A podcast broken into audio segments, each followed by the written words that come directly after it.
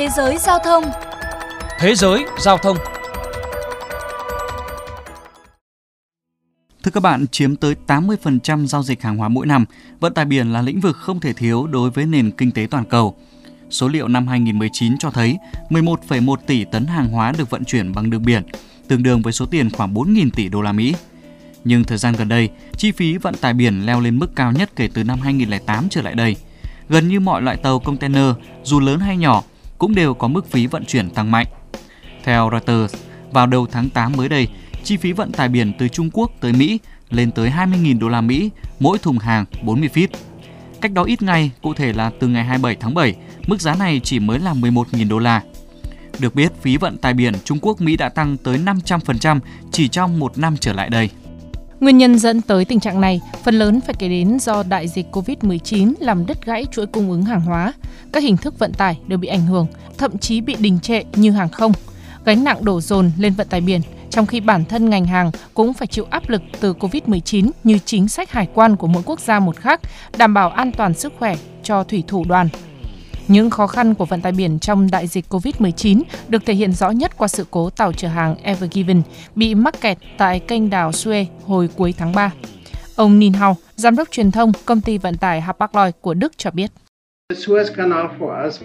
Sự kiện tại kênh đào Suez là một vụ việc đặc biệt mà tôi lần đầu gặp trong vòng 20 năm trở lại đây. Khi đó chúng tôi có hai sự lựa chọn, đưa tàu qua mũi hảo vọng nhưng sẽ tốn thêm nhiều chi phí và mất thêm một tuần để đưa hàng tới nơi cần đến hoặc tiếp tục chờ đợi tại Suez. Cuối cùng chúng tôi chọn giải pháp chờ đợi, nhưng vẫn có 6 tàu phải lựa chọn đi qua mũi hảo vọng. Thực tế tình trạng tắc nghẽn trong vận tải biển và tình trạng thiếu hụt container vốn đã manh nha từ trước dịch Covid-19 do các chính sách mới về thuế quan của Mỹ thay đổi, khiến các doanh nghiệp cầm đen chạy trước ô tô. Bà Lorian Lacoro, biên tập viên cao cấp, chuyên gia mảng kinh tế của đài CNBC chia sẻ. Về cơ bản đó là việc các doanh nghiệp nhập thêm một số lượng lớn hàng hóa trước thời điểm các chính sách thuế quan mới có hiệu lực, cho dù là họ không thực sự cần. Điều này khiến cho các cảng bị ùn ứ do quá nhiều container được nhập về mà họ thì không có đủ nhân lực để xử lý toàn bộ. Và đó cũng là thời điểm COVID-19 xuất hiện, khiến chi phí vận chuyển tăng ít nhất 20% chỉ trong 5 tháng đầu kể từ khi bùng dịch. Nhưng doanh nghiệp thì không thể dừng lại và họ vẫn phải tìm cách lưu thông dòng chảy hàng hóa, trong khi lượng hàng cũ chưa xử lý xong, dẫn đến tình trạng thiếu hụt container diễn ra trên toàn cầu, kéo theo việc chi phí vận tải biển ngày một tăng cao. Dù chi phí cao khiến cho thu nhập của các tàu vận tải cũng tăng, trung bình vào khoảng 32.000 đô la Mỹ một ngày, tăng gấp 10 lần so với thời điểm tháng 2 năm ngoái. Nhưng điều đó không có nghĩa là vận tải biển đang ổn. Ông Ninh Hao chia sẻ. Mọi người có thể nói là chúng tôi vui vì có lãi nhiều. Đúng thực là chúng tôi đang có lãi, nhưng độ tin cậy đã bị giảm, chất lượng ngành cũng giảm. Khách hàng của chúng tôi và người tiêu dùng thì phàn nàn về chuyện chậm trễ, container chất đống tại cảng. Và thực tế là lợi suất kinh tế tiềm năng của chúng tôi không hề tăng trong thời gian qua. Đánh giá về tương lai gần của ngành vận tải biển, ông Mark William, giám đốc điều hành của một công ty tư vấn hàng hải cho biết, quy mô đội tàu nói chung của toàn ngành sẽ không có sự biến chuyển mạnh trong vài năm tới, bởi hiện không có quá nhiều đơn đặt hàng. Cụ thể tốc độ tăng trưởng đội tàu sẽ không quá 3% một năm.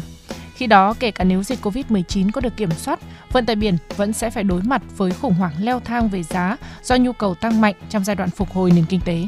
Do đó, theo ông William, ngành vận tải biển cần đạt được tốc độ tăng trưởng đội tàu cao trong vòng ít nhất 3 năm tới để có thể ổn định trở lại.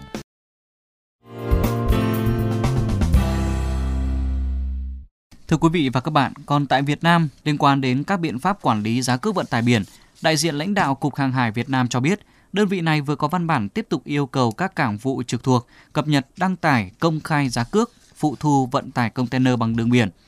Việc cơ quan chức năng yêu cầu các hãng tàu công khai niêm yết giá cước vận tải container phụ thu ngoài giá sẽ giúp các chủ hàng tại Việt Nam nắm bắt được khung giá chuẩn trên từng tuyến, từng trạng để chủ động làm việc với đại lý giao nhận, tránh được mối lo bị bắt chẹt làm giá. Bên cạnh đó, một tín hiệu vui cho các doanh nghiệp xuất nhập khẩu Việt Nam là mới đây, hãng tàu CMA CGM của Pháp đã ra thông báo cam kết không tăng giá cước vận tải container ở Việt Nam đến tháng 2 năm 2022.